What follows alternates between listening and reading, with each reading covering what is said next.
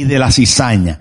Sin duda, una parábola apasionante, una parábola muy bonita, muy bonita y, y el problema de la parábola del trigo y de la cizaña, si es que tiene algún problema, es que no tiene problema. Porque es una mención de lo que existe, de lo que hay, de lo que hay. No intenta eh, explicar otra cosa que la que nosotros deberíamos saber o de la que en este caso los discípulos de Jesús deberían saber. Es tan sencilla de comprender como posiblemente difícil de aplicar las verdades contenidas.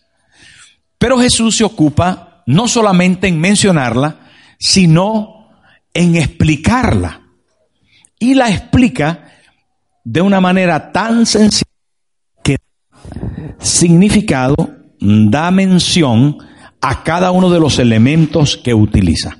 La parábola del trigo y la cizaña es, hermano, mm, sin duda, de las primeras parábolas y de las más contenidas, de las que tienen un contenido más preciso, más profundo y más claro de todas las parábolas, aunque el hecho de que se, se enseñe, que Jesús enseñe por parábolas, eh, es que Él está intentando explicar con claridad meridiana la verdad del reino de Dios.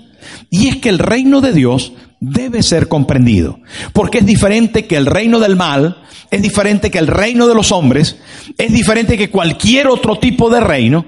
El reino de Dios tiene elementos importantes de poder tener en cuenta y que están contenidos en estas parábolas que vamos a estar tratando durante el año. La realidad es que la primera era base la parábola del sembrador y nos ocupamos durante un mes entero para tratarla. Esta la vamos a tratar en esta mañana y así que vamos a Mateo capítulo 13 que es el único evangelio donde aparece esta parábola del trigo y la cizaña, y es verdaderamente bonita, así que vamos a disfrutar la lectura bíblica, comenzamos desde el 24, y dice así, les refirió otra parábola diciendo, el reino de los cielos es semejante a un hombre que sembró buena semilla en su campo. Pero mientras dormían los hombres, mientras qué? Vino su enemigo y sembró cizaña entre el trigo y se fue. Y cuando salió la hierba y dio fruto, entonces apareció también la cizaña. Vinieron entonces los siervos del padre de familia y le dijeron, Señor, ¿no sembraste buena semilla en tu campo? ¿De dónde pues tienes cizaña? Él dijo, un enemigo ha hecho esto. Y los siervos le dijeron, ¿quieres pues que vayamos y la arranquemos? Él les dijo, no, no sea que al arrancar la cizaña arranquéis también con ella el trigo. Dejad crecer juntamente lo uno y lo otro hasta la siega, y al tiempo de la siega yo diré a los segadores, recoged primero la cizaña y atadla en manojos para quemarla, pero recoged el trigo en mi granero. Pasamos ahora al versículo 36, donde Jesús explica la parábola. Entonces, despedida la gente, entró Jesús en la casa y acercándose a él sus discípulos le dijeron, explícanos la parábola de la cizaña del campo. Fíjese que es muy curioso que los discípulos dijeran, explícanos la parábola de la cizaña, en vez de decir, explícanos la parábola del trigo, o en todo caso, del trigo y la cizaña. Ellos quedaron con la copla de la cizaña. Pero bueno, respondió él, les dijo, el que tiene la buena semilla es el Hijo del Hombre. Perdón, el que siembra, gracias, el que siembra la buena semilla es el Hijo del Hombre. El campo es el mundo. La buena semilla son los hijos del reino y las cizañas son los hijos del malo. El enemigo que la sembró es el diablo. La ciega es el fin del siglo y los segadores son los ángeles. De manera que como se arranca la cizaña y se quema en el fuego, así será en el fin de este siglo. Enviará el Hijo del Hombre a sus ángeles y recogerán de su reino a todos los que sirven de tropiezo y a los que hacen iniquidad. Y los echarán en el horno de fuego. Allí será el lloro y el crujir de dientes. Entonces los justos resplandecerán como el sol en el reino de su Padre. El que tiene oídos para oír, El que tiene oídos para oír, eso está muy bien. Oiga, queridos hermanos, la parábola del trigo y la cizaña es también llamada la parábola de la dualidad, porque se va presentando mm, en contraposición una cosa con otra. Un sembrador, unos siervos, una semilla, una, se van presentando en dualidad diferentes tipos de cosas que hacen entender la realidad de esta eh, dualidad en el mundo. En esta tierra, donde en primer lugar tenemos que entender que Jesucristo es el Señor, el Rey, el dueño absoluto, el propietario. En esta hacienda llamada tierra hay un solo rey y se llama Cristo.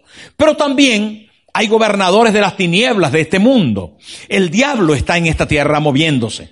El diablo está en los aires. Según dice la palabra, el apóstol Pablo nos enseña claramente de que hay un mundo del mal, que hay un príncipe de las tinieblas de este siglo.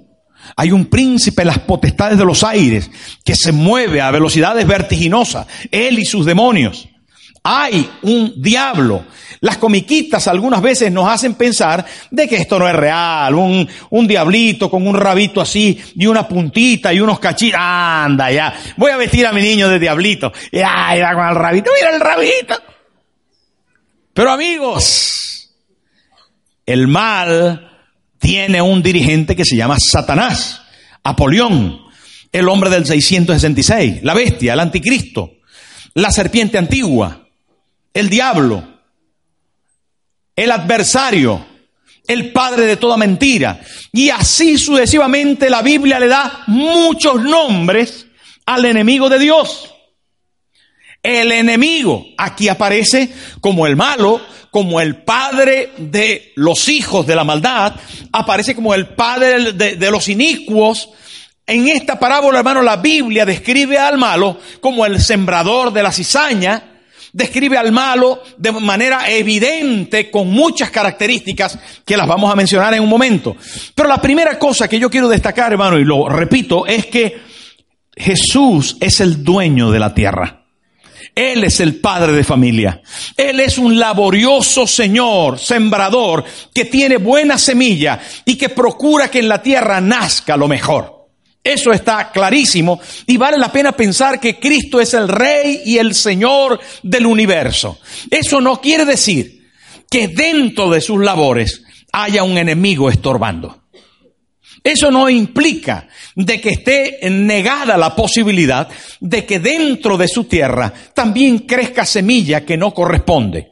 Hermano, el labrador, el sembrador, el, agricultor, no siempre en su tierra tiene todo y absolutamente lo que quiere. La mala hierba sale sola. ¿Sí o no? ¿Me está entendiendo lo que le quiero decir? Y así es en el reino de Dios.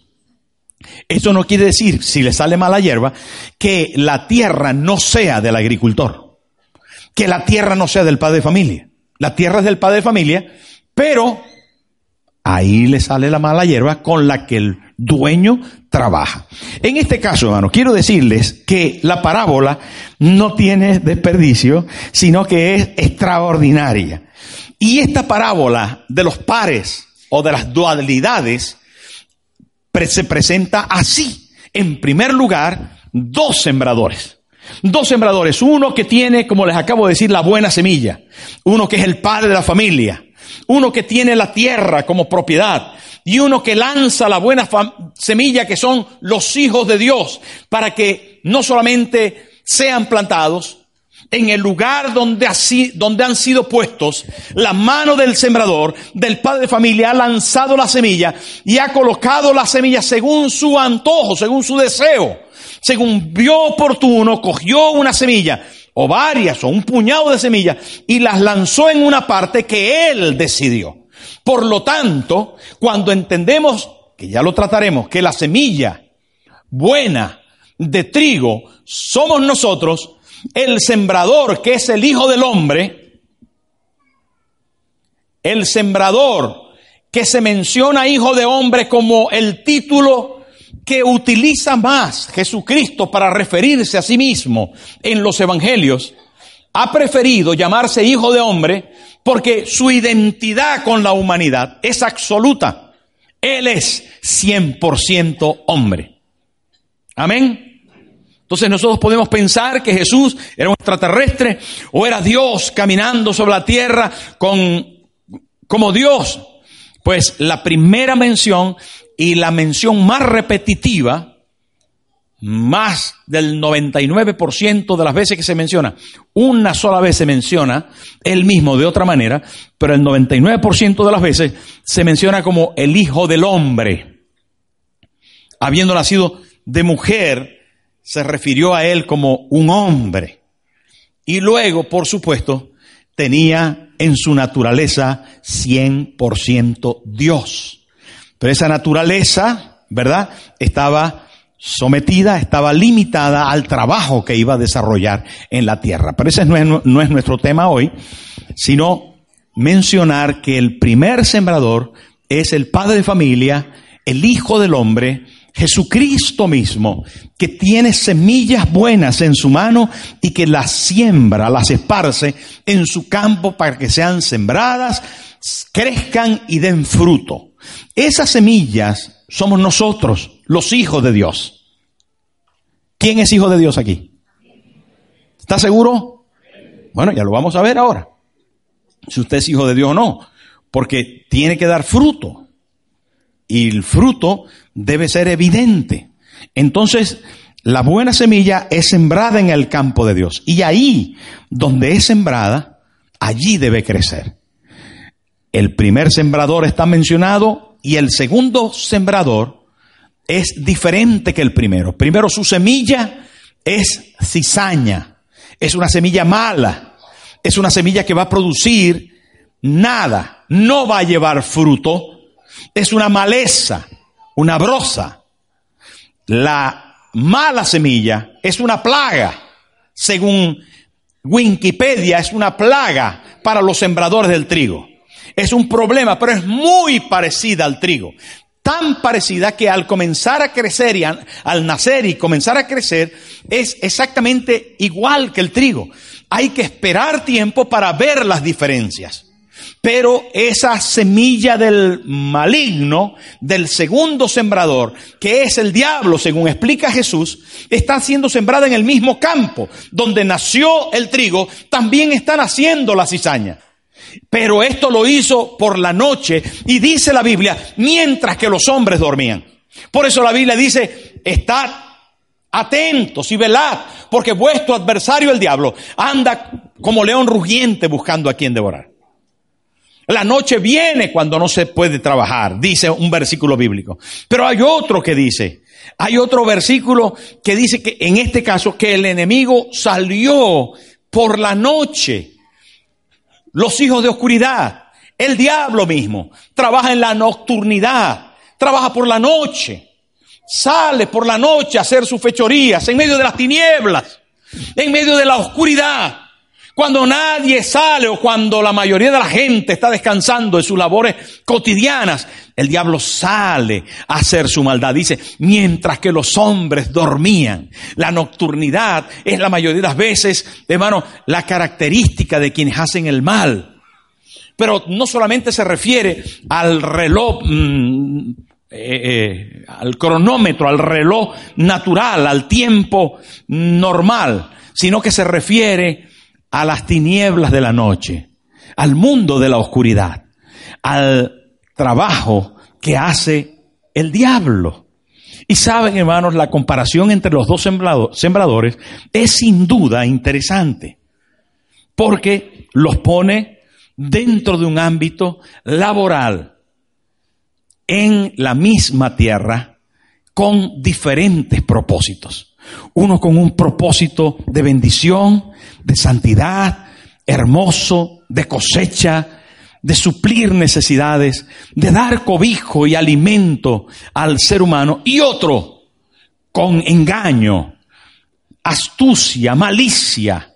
¿Cómo puede ser? Piense usted por un momento, ¿cómo puede ser que alguien que tiene un terreno arado y que ha plantado eh, semillas del bien, sea visitado por un malvado que viene por la noche y que lo que tiene el propósito es de hacer mal y esparce por la noche semillas de cizaña para que sea dañado el terreno que otro está sembrando con benevolencia, con amor, con, con deseo de una buena cosecha.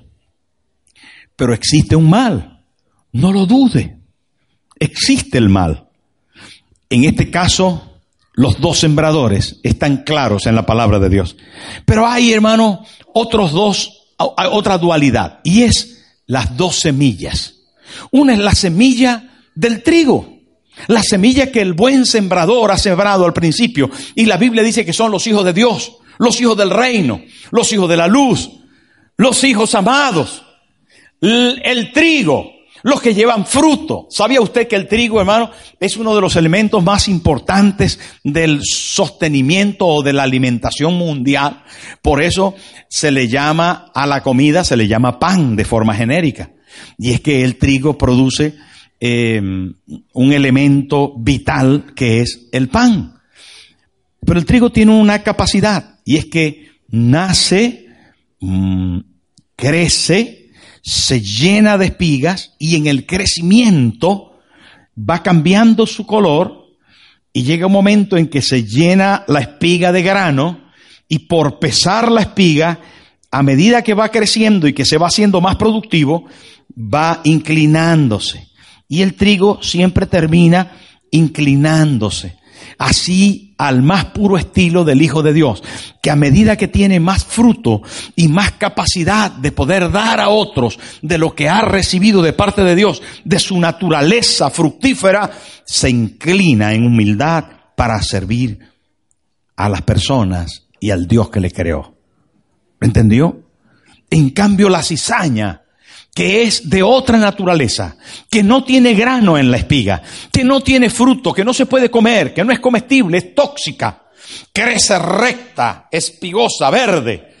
Las raíces son más profundas y más arraigadas que la del trigo y casi siempre está levantada por encima del trigo que termina inclinándose. Mis amigos, hay grandes diferencias entre algo que produce y algo improductivo. Algo que es tóxico y algo que es alimenticio. Oh, cuántos detalles hay en esta parábola. ¿Qué diferencia hay entre los hijos de Dios y los hijos del diablo? Porque así menciona la cizaña, la parábola. Los hijos del diablo. Uno algunas veces dice, piensa, ¿por qué? ¿Por qué ese jefe, ese compañero de trabajo? ¿Por qué esa persona? ¿Por qué ese presidente o ese encargado? ¿O por qué ese eh, eh, eh, miserable, malvado, demonio está haciendo eso? ¿Cómo es posible? ¿Sabe por qué, hermano? Bienvenido a la realidad del reino de Dios. Son hijos del diablo. Jesús lo dijo. Vosotros sois hijos del diablo y los deseos de vuestro padre queréis hacer. Dijo también la palabra de Dios, hijos de toda mentira. Sois hijos del diablo, padre de mentira, y vosotros sois hijos de toda mentira. Dice la Biblia hablando acerca de esto, hermano, de que hay hijos del diablo. Los deseos de su padre quieren hacer. La maldad. Cizañas, tóxicos, perjuiciosos. La Biblia dice aquí, hermano, que esta gente, estos hijos del diablo, eh, los menciona aquí como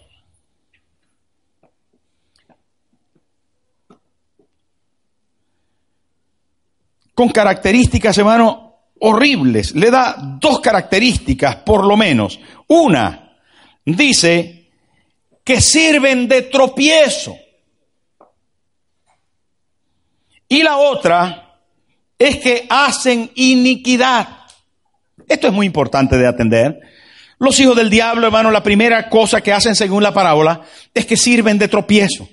Hay gente que quiere continuar en la fe. Hay gente que quiere ser de bendición y quiere cumplir el propósito de Dios y quiere hacer la palabra de Dios. Y viene el hijo del diablo que está por ahí cerca la mayoría de las veces y le dice, no hagas eso, pero ¿por qué? Tú eres tonto. Pero ¿por qué no te puedes acostar con tu novia? Eres un bobo. No esperes el matrimonio. ¿Por qué no puedes robar algo? Si al final, mira, el jefe tiene más dinero que tú. ¿Por qué no puedes hacer esto y esto otro? Y van son sacando, sirviendo de tropiezo. Otro dice, no leas la Biblia. ¿Por qué vas a la iglesia? No vayas a la iglesia. Mira el pastor, lo gordito que está. Y tú flaco y amarillo. Se está quedando con tu dinero. No sé cuántas, cuántas cosas, hermano. La gente dice que sirven de tropiezo al evangelio. Pero atención, hermano, los hijos del diablo tienen un propósito en esta tierra y es servir de tropiezo. Y conocemos, hermano, a la gente que sirve de tropiezo como hijos del diablo y la Biblia los describe así. Y vale la pena comprender que cuando alguien está sirviendo de tropiezo, Jesús dijo, más le vale a ese que hace tropezar a uno de mis pequeñitos, colgarse una piedra de molino en su cuello y lanzarse a lo profundo del mar. Mejor que te ahogues, hijo del diablo. Muy fuerte esto, hermano. Se está enviando, hermano, se está enviando un juicio tremendo sobre esta gente. Pero ahora lo vamos a ver. Ahora vamos a ver el destino de los hijos del diablo. Ahora, ¿por qué lo menciona así? Y al final el versículo dice, el que tenga oídos para oír, oiga. Yo quiero pensar, hermano, quiero pensar de verdad que esta palabra Jesús se la está enseñando a las personas con el propósito de que si algún hijo del diablo está oyendo esta palabra, se decide a cambiar. Se decide, hermano, cambiar su ADN, cambiar su sangre por la sangre del cordero, que es poderosa para cambiar la naturaleza que es poderosa para hacer que un hijo del diablo venga a llegar a ser hijo de Dios. Yo creo. Amén o no. Porque hay gente perdida que ahora son salvados. ¿Y por qué? Por la palabra, por el poder de la transformación del Evangelio. Yo creo eso, hermano. Y quiero creer que posiblemente, hermano, hoy te estás dando cuenta mientras que escuchas, te estás dando cuenta de que has hecho eh, cosas perversas, de que no has andado por buenos caminos, de que tu vida, hermano, ha servido de tropiezo para otras personas, pero que hoy escuchando la palabra dice, ese he sido yo, pero quiero cambiar. Quiero cambiar. Y quiera Dios que el Espíritu Santo esta mañana te toque. Y tú que estás escuchando, donde quiera que te escuches, que el Señor te pueda tocar y puedas decir, yo quiero cambiar. No quiero servir más de tropiezo. Porque la otra cosa que se menciona aquí que los hijos del diablo hacen es que hacen iniquidades. Iniquidad, hermano, es todo aquello que no es santo, que no es correcto, que no está dentro de los parámetros de las leyes de Dios. Iniquidades son violaciones. Y no me refiero a violaciones sexuales, sino a traspasar las normas divinas. Iniquidades, el inicuo es el que no hace lo correcto, no hace lo que debe, ignora, obvia el mandamiento. Y en eso muchas veces, hermano, hemos caído muchos. Pero el Hijo de Dios, cuando hace alguna iniquidad, cuando comete algún pecado, se da cuenta inmediatamente y ¿saben qué? Se duele. Se duele. Rectifica, pide perdón. Se corrige. En cambio el inicuo, hijo del diablo, se lo goza. Quiere más maldad, más iniquidad. No tiene un sentido de arrepentimiento. Le da cierto remordimiento con algunas cosas mal hechas, pero no, no corre a los pies de la cruz para pedir perdón. Qué diferencia tan abismal de esta dualidad de la semilla, hijos de Dios, hijos del diablo. Pero quiero decirles a los hijos de Dios en esta mañana que hemos sido plantados en un mundo donde la maldad siempre va a estar, donde el diablo siempre va a estar hasta el fin del siglo, donde Dios haga juicio al respecto de la maldad. No nos corresponde a nosotros, porque hay una tercera dualidad, hay una tercera parte de la parábola que lo explica. La parábola de los pares de estas dualidades tiene una tercera parte donde hay dos tipos de personas que tienen proyectos al respecto de lo que está sucediendo. Dos planes. Si han habido dos sembradores, han habido dos semillas, también hay dos planes. Porque los siervos del padre de familia dicen lo siguiente. La primera cosa es, Señor, padre de familia, Señor, ¿qué pasó con la siembra que hiciste? ¿No sembraste buena semilla? ¿Y cómo es que ahora ha crecido cizaña? Hay una duda en el ambiente. Hay algo que está siendo cuestionado. El padre de familia está siendo interrogado al respecto de la calidad con que él hace las labores. Está siendo cuestionado para preguntarle qué sucedió aquí, qué pasa. Y se lo preguntan los siervos del padre de familia. Me dice, Señor, ¿qué pasó? Lo hiciste mal. Esa pregunta, hermano, ese cuestionamiento de Dios no está fuera del orden del día. Ese cuestionamiento está, hermano, en nuestro diario vivir. La gente se pregunta, ¿por qué Maduro? ¿Por qué Hitler? ¿Por qué el malvado? ¿Por qué el violador? ¿Por qué el asesino? ¿Por qué el mentiroso? ¿Por qué el traficante? ¿Por qué? ¿Por qué? ¿Saben por qué? Porque hay un diablo. Hay un demonio activo en esta tierra. Bienvenido a la realidad de los principios del reino. Hay un demonio suelto ahí afuera, hermano. Hay un diablo que tiene sus hijos y que también los siembra en esta tierra para que hagan maldad, para que hagan iniquidades, para que estorben el avance de la obra de Dios. Pero la Biblia dice que las puertas del Hades no prevalecerán contra la iglesia. No prevalecerán. Ahora van a estar ahí. ¿Y qué implica esto? Que tenemos que aprender a vivir, hermano. Tenemos que aprender a vivir con el mal. Tenemos que aprender, hermano, a reconocer que alrededor de nosotros hay mal. Eso no nos tiene que impedir de dar fruto. No nos tiene que impedir el crecer. No nos tiene que impedir nada. Tenemos que servir a Dios y mantenernos siendo hijos de Dios en medio de este mundo tan desastroso. No caiga en el plano de la cizaña. Manténgase en su lugar como trigo, creciendo y dando fruto abundantemente. Esa es nuestra labor, pero tenemos que considerar, considerar la dualidad de este mundo. Que hay gente buena y hay gente mala. Hay hijos de Dios, hay hijos del diablo. Hay buena semilla, hay mala semilla. Hay buen sembrador, hay mal sembrador. Entonces hay que considerarlo. Considerarlo. Dice, no, yo tenía un amigo y de repente se... Eh, hijo del diablo. No, ¿por qué esta persona se comporta así? Yo no me lo puedo explicar. ¿No se lo puedo explicar? Pues hoy se lo estoy explicando yo. No me explico cómo puede ser. Pues explíqueselo hoy. Un demonio, demonios. Mi hermano, me, me, gustaría contarle con más detalle, no tenemos mucho tiempo, pero yo quiero solamente despertar su imaginación para que pueda comprender por qué la gente asesina a la gente. ¿Por qué la gente viola, mata? ¿Por qué hacen daño a los bebés? ¿Por qué el aborto? ¿Por qué? ¿Por qué tanta maldad? ¿Por qué el tráfico de, de estupefacientes, de droga? ¿Por qué la corrupción espantosa que hay en este mundo? ¿Por qué la gente se quiere sacar lo suyo primero? ¿Por qué? ¿Por qué tantas cosas feas? ¿Por qué el adulterio? ¿Por qué la fornicación? ¿Por qué la maldad en esta tierra? ¿Sabe por qué? Mire, se lo voy a leer. Se lo podía decir, pero se lo quiero leer. El padre de familia responde a los siervos que le preguntan. Y le preguntan, ¿cómo? Ahí en el versículo 27, vinieron entonces los siervos del padre de familia y le dijeron, Señor, ¿no sembraste buena semilla en tu campo?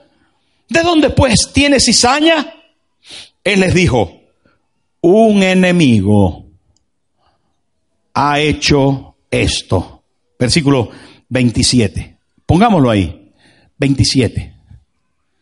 ¿Qué dice? Perdón. ¿Dónde estaba? 28. Era 28. Perdón, perdón, perdón. 28. 28. Dice, Él les dijo, ¿qué les dijo? Un enemigo. Un enemigo, hermanos. Hay un enemigo. Es muy, el apóstol Pablo dice, no ignoréis las maquinaciones del diablo. La Biblia nos manda tener precaución. Hay un demonio, está vencido, no puede con los hijos de Dios. No te va a poder arrancar. Tú eres de Dios. Dígale al que tiene al lado, tú eres de Dios. No te va a poder arrancar el malo, pero te va a molestar. Te va a molestar, vas a tener que resistir. Por eso dice la Biblia, resistí al diablo y huirá de vosotros. Pero hay gente que dice, ¿por qué? ¿Por qué? ¿Por qué? ¿Por qué Maduro? ¿Por qué? Un enemigo hizo esto. El diablo es malo. Y sabe qué, hermano, y, y, el diablo utiliza a sus hijos para dañar a la humanidad. Y usted dice, ¿y por qué están sufriendo? Un enemigo. Hay un enemigo. Hay un demonio que está dañando a la gente. Y cuando la gente, hermano, no conoce a Dios ni está protegida por su cobertura, por sus alas, por su amor. Y usted dice, ¿por qué no están protegidos? Por eso mismo. Porque le dieron lugar al diablo. Porque creyeron más en la gorería, en la brujería. Porque creyeron más en el materialismo. Porque se ausentaron de Dios. La Biblia dice que queriendo Dios, hermano, que le adoraran a Él, adoraron a su creación. La palabra de Dios dice que Dios ha buscado al ser humano y lo ha buscado con insistencia y envió a su hijo amado para rescatarlo. Pero los hombres le dieron la espalda. ¿Y qué sucedió? El diablo hizo de la suya porque envió a un enemigo para destruirlo, para hacer la iniquidad, para hacer de tropiezo, para hacer la maldad. Por eso tenemos que estar blindados. Repito el versículo que dice el apóstol Pablo. Importante ese versículo, hermano. Importante. No ignoréis las maquinaciones del diablo. No ignoréis que hay un demonio que está buscando alrededor de la gente para dañar. Pero eso no tiene que infundirte temor, sino conocimiento de la realidad que el Señor está conmigo. El Señor está contigo. Y si Dios está conmigo, ¿quién contra mí? No temeré mal alguno porque tú estarás conmigo, dijo el salmista. El Señor está con nosotros, los hijos de Dios. Pero tenemos que comprender esta realidad. La última dualidad, hermano. La última pareja. Los últimos pares son los pares de las dos perspectivas. Si los planes eran, perdón, los planes del enemigo que creó duda en los siervos y dijeron, ¿por qué quién hizo esto? Ellos dijeron, déjanos entonces que arranquemos la cizaña. Los siervos dijeron, déjanos que arranquemos la cizaña. Y el padre le dijo, no. Unos, mire, mire qué, qué dualidad en este caso. Unos siervos dicen, arranquemos la cizaña. ¿Saben que hay organizaciones que se dedican a intentar erradicar el mal. Hay iglesias que se dedican a intentar erradicar el mal. Y la Biblia no nos manda eso. La Biblia no manda a la iglesia a intentar erradicar el mal. La Biblia manda a la iglesia a ser sal. Porque ella misma, el poder del Evangelio, hace que lo que está a su alrededor comience a cambiar. Pero nosotros no somos una organización que va en contra del mal, sino somos una organización llena del bien. Pero el bien prevalece. La gloria de Dios al final alumbra y deshace. Pero nuestro propósito no es ir a buscar a los malos para erradicarlos. Nuestro propósito no es levantar una organización que combata directamente la droga. No. Nosotros no somos una organización, hermano, que va por las calles diciendo a la gente, deja de fumar, deja de fumar, deja de beber, no tienes que adulterar, no tienes que fornicar, no, no, no, hermano. Nosotros somos, somos un ente, un órgano vivo que funciona dando fruto. ¿Saben, hermanos? Nosotros somos más que lo que hacemos. Porque siendo es cuando somos efectivos. A ver si me puedo explicar eso. Siendo se logra mucho más que haciendo. El elemento principal de la iglesia es que es Jesucristo en la tierra. Él transforma. Él modela. Él, saben hermano, en este caso las parábolas nos enseña algo sumamente importante. Y es que nuestro plan es dar fruto. Porque el amor rompe el odio, el rencor, el resentimiento, la falta de protección. La paz genera cambios en el ambiente. Esos son frutos. Amor, el gozo, la paz, paciencia, benignidad, bondad, fe, mansedumbre, templanza. Este tipo de, frutos, hermano, de características propias en el corazón del cristiano, hace que alrededor de él el bien florezca y el mal se deshaga. Espero estarme explicando, hermano, porque es muy importante poderlo entender. Es bien importante poderlo comprender.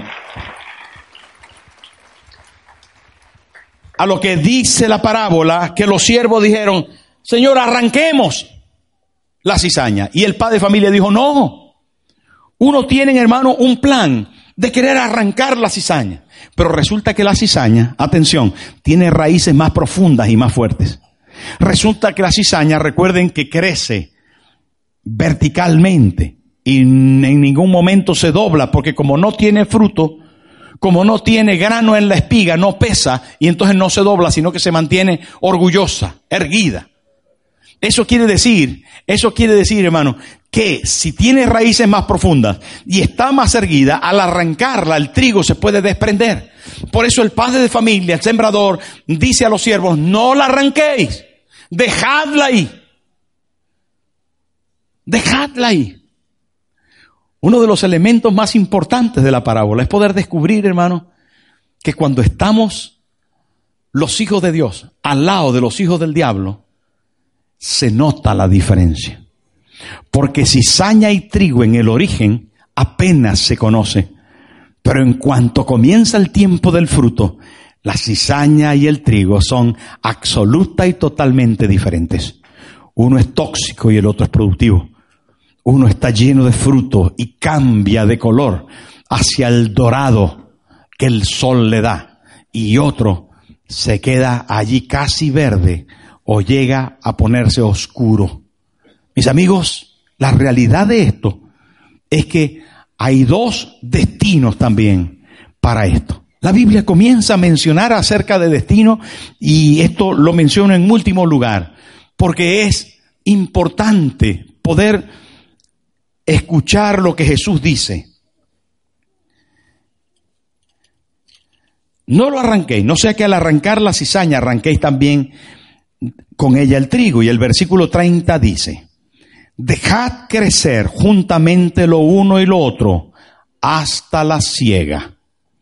La ciega es un evento escatológico, es un símbolo de los últimos tiempos, es símbolo de un acontecimiento final donde se ha de juzgar a los hombres por sus acciones y por su fe. La ciega, hermano, cuando aquí la Biblia dice ciega, no es una señora que no ve, es un tiempo. es un tiempo y llegará el tiempo y el Señor, Padre de familia, dueño de la tierra, sembrador de la buena semilla, dijo, dejadla, deja el malo ahí, déjalo. Alguien dijo, la policía no es tonta. Déjale, le va dejando, le va dejando, le va dejando que se cede, le va dejando hasta que llega el día del juicio. Y a eso se refiere ese pasaje, hermano. Ese momento de la parábola dice, déjalo, hasta que llegue el momento de la ciega. Y esto es, hermano, digno de mencionar con énfasis, porque va a llegar el día. Mis amigos, llegará el día en que tenemos que presentarnos delante de Dios para ser juzgados, para dar cuenta de nuestros actos y de nuestra fe. Llegará el día en que cada uno de nosotros tendremos que presentarnos. ¿Qué fruto hemos tenido? Y algunos dirán, soy hijo de Dios y aquí están mis granos de trigo. He valido para hacer pan. He alimentado con mi fe a las multitudes. He bendecido a mis familiares. He sido hijo de Dios con fruto. Y otros dirán, aquí estoy erguido. No tengo ningún fruto. Todavía sigo alto. Mm, la verdad es que soy cizaña.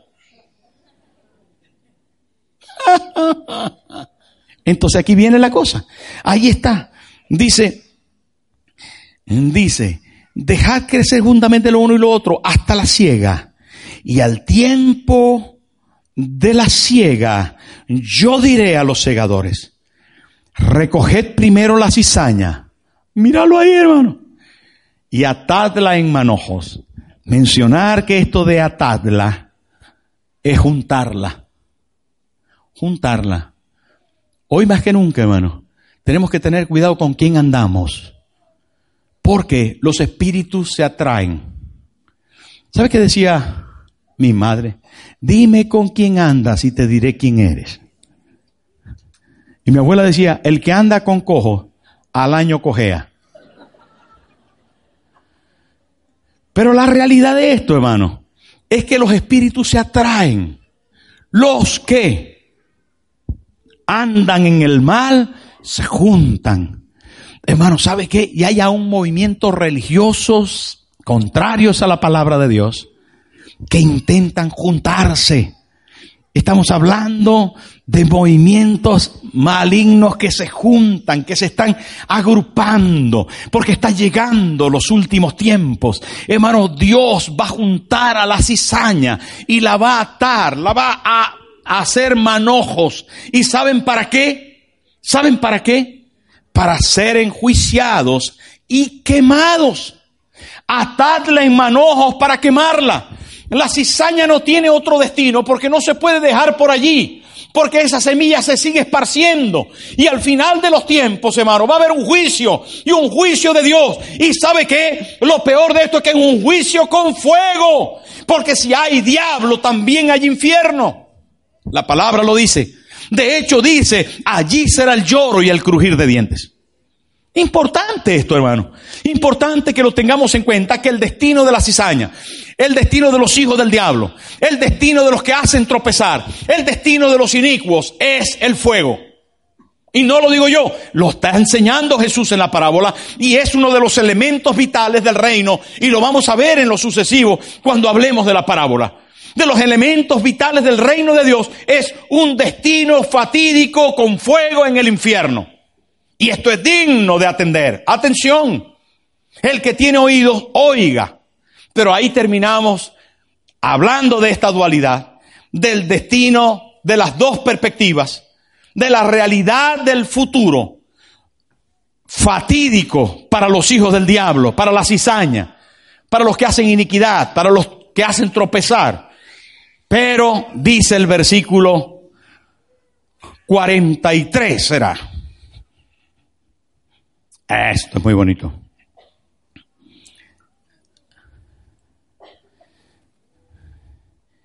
Entonces los justos resplandecerán como el sol en el reino de su Padre.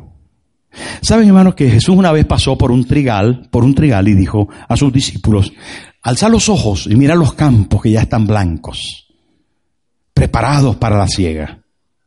Cuando el campo se pone blanco, cuando el campo se pone blanco, es porque la semilla está ya a punto de ser cegada, a punto de ser cosechada. Unas horas más, unos pocos días más, mientras que se desarrolla el, trabajo de ciega, el sol sigue dando a la espiga que ya se está poniendo blanca y la, el grano aparece, el grano comienza a abrirse. Y ese grano cuando le da el sol ya no es blanco, sino es dorado. Si el mango se pone rojito y la naranja amarilla, la espiga se pone dorada. Por eso, algunas veces hemos leído en algún momento la espiga dorada. Hay una empresa de pan o de algo así de harina que se llama la espiga dorada. Porque la espiga dorada es una realidad del, del cultivo del, del trigo la espiga se pone dorada porque al darle el sol toma el color dorado del sol. Y por eso Jesús está diciendo aquí, hermano, que los justos resplandecerán. Qué bonita expresión del Señor hablando, diciendo, entonces los justos resplandecerán como el sol en el reino de su Padre. Mi hermano, si eres trigo, si eres hijo de Dios, tu futuro es glorioso. ¿Sabes dónde vas a terminar? En los brazos del Padre, Mire lo que dice el versículo 30. Al final dice, pero recoged el trigo en mí, dice el padre de familia, en mi granero. Jesús dijo, voy pues a preparar lugar para vosotros, para que donde yo estoy, vosotros podáis estar. Mi amigo, mi hermano, ¿saben qué? Esta parábola, al terminar, dice, el que tiene oídos para oír, oiga. Puede que te hayas dado cuenta mientras que estoy compartiendo que eres cizaña. O puede que te hayas afirmado al escuchar la parábola diciendo, yo soy trigo. En cualquiera de los dos casos, vale la pena evidenciarlo. Y lo evidencia el fruto, lo evidencia lo que has estado haciendo últimamente, lo que eres, lo que saben que eres los que están a tu alrededor. Y si en el caso de que consigas en esta mañana por el Espíritu Santo, que eres cizaña, que has estado sirviendo de tropiezo, que cuando algún hermano, familiar o, o, alguna persona cercana dice voy a la iglesia, tú le dices no. O cuando alguien quiere hacer el bien y tú le estorbas y le sirves de tropiezo. Y eres una persona que comete iniquidades, maldades. Has querido en algún momento seguir al Señor, pero te has negado a hacerlo y te has vuelto la espalda, le has vuelto la espalda al Señor, haciendo cantidad de cosas malas. Pero estás aquí esta mañana por lo que fuera. Yo creo que Dios, el Dios de la misericordia y del amor, te trajo para decirte que Él puede ayudarte a cambiar. Que aún la naturaleza más malvada puede ser tocada por su amor y por su gracia y hacerte diferente. A lo mejor encuentras que estoy siendo muy directo, pero creo que es el propósito de la palabra. Porque sería insensato que no te dijera a ti que estás haciendo el mal y que vas por mal camino. El Señor te ama y quiere cambiarte. O tal vez, querido hermano, a usted, que está sufriendo porque al lado tiene una cizaña. Cobre fuerza porque llegará el día de recompensa. Cobre ánimo porque Dios se encargará.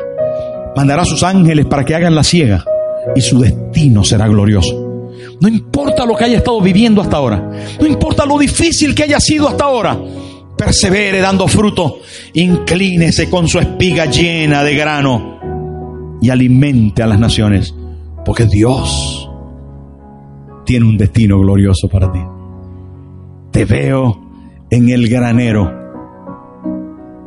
resplandeciente cuando leí esto me acordé de Moisés que bajó de la presencia de Dios y su rostro venía resplandeciente. Póngase en pie, hermano, por favor.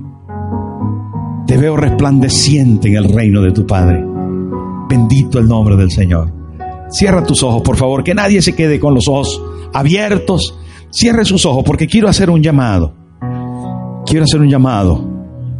Especialmente para usted que nos está visitando, o tal vez a usted que suele venir cada domingo, pero que en esta mañana se ha dado cuenta por la palabra de que no está siendo hijo de Dios. Que su caminar no está siendo correcto. Cierre sus ojos. Que su vida no tiene los frutos del Espíritu Santo de Dios. De que usted no es un hijo de Dios y lo sabe. Pero hoy, entendiendo la palabra, quiere cambiar. Desea que su vida sea transformada.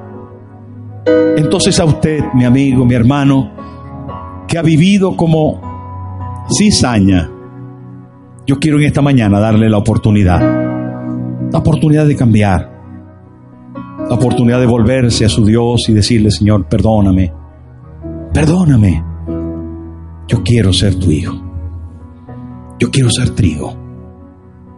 Yo quiero, Señor, terminar en el granero celestial. Y si eso, mientras que usted tiene sus ojos cerrados, todos con los ojos cerrados, y si eso es una realidad para usted, si usted quiere volverse de su mal camino, entonces déjame hacer una oración por ti. Si reconoces que en esta mañana esa palabra es para ti, en este primer llamado, entonces levante su mano. Usted que necesita cambiar. Usted que ha encontrado que no es trigo, sino que es cizaña, levante su mano derecha y diga conmigo, Padre Celestial, en esta mañana me arrepiento. Te pido perdón porque he vivido alejado de ti.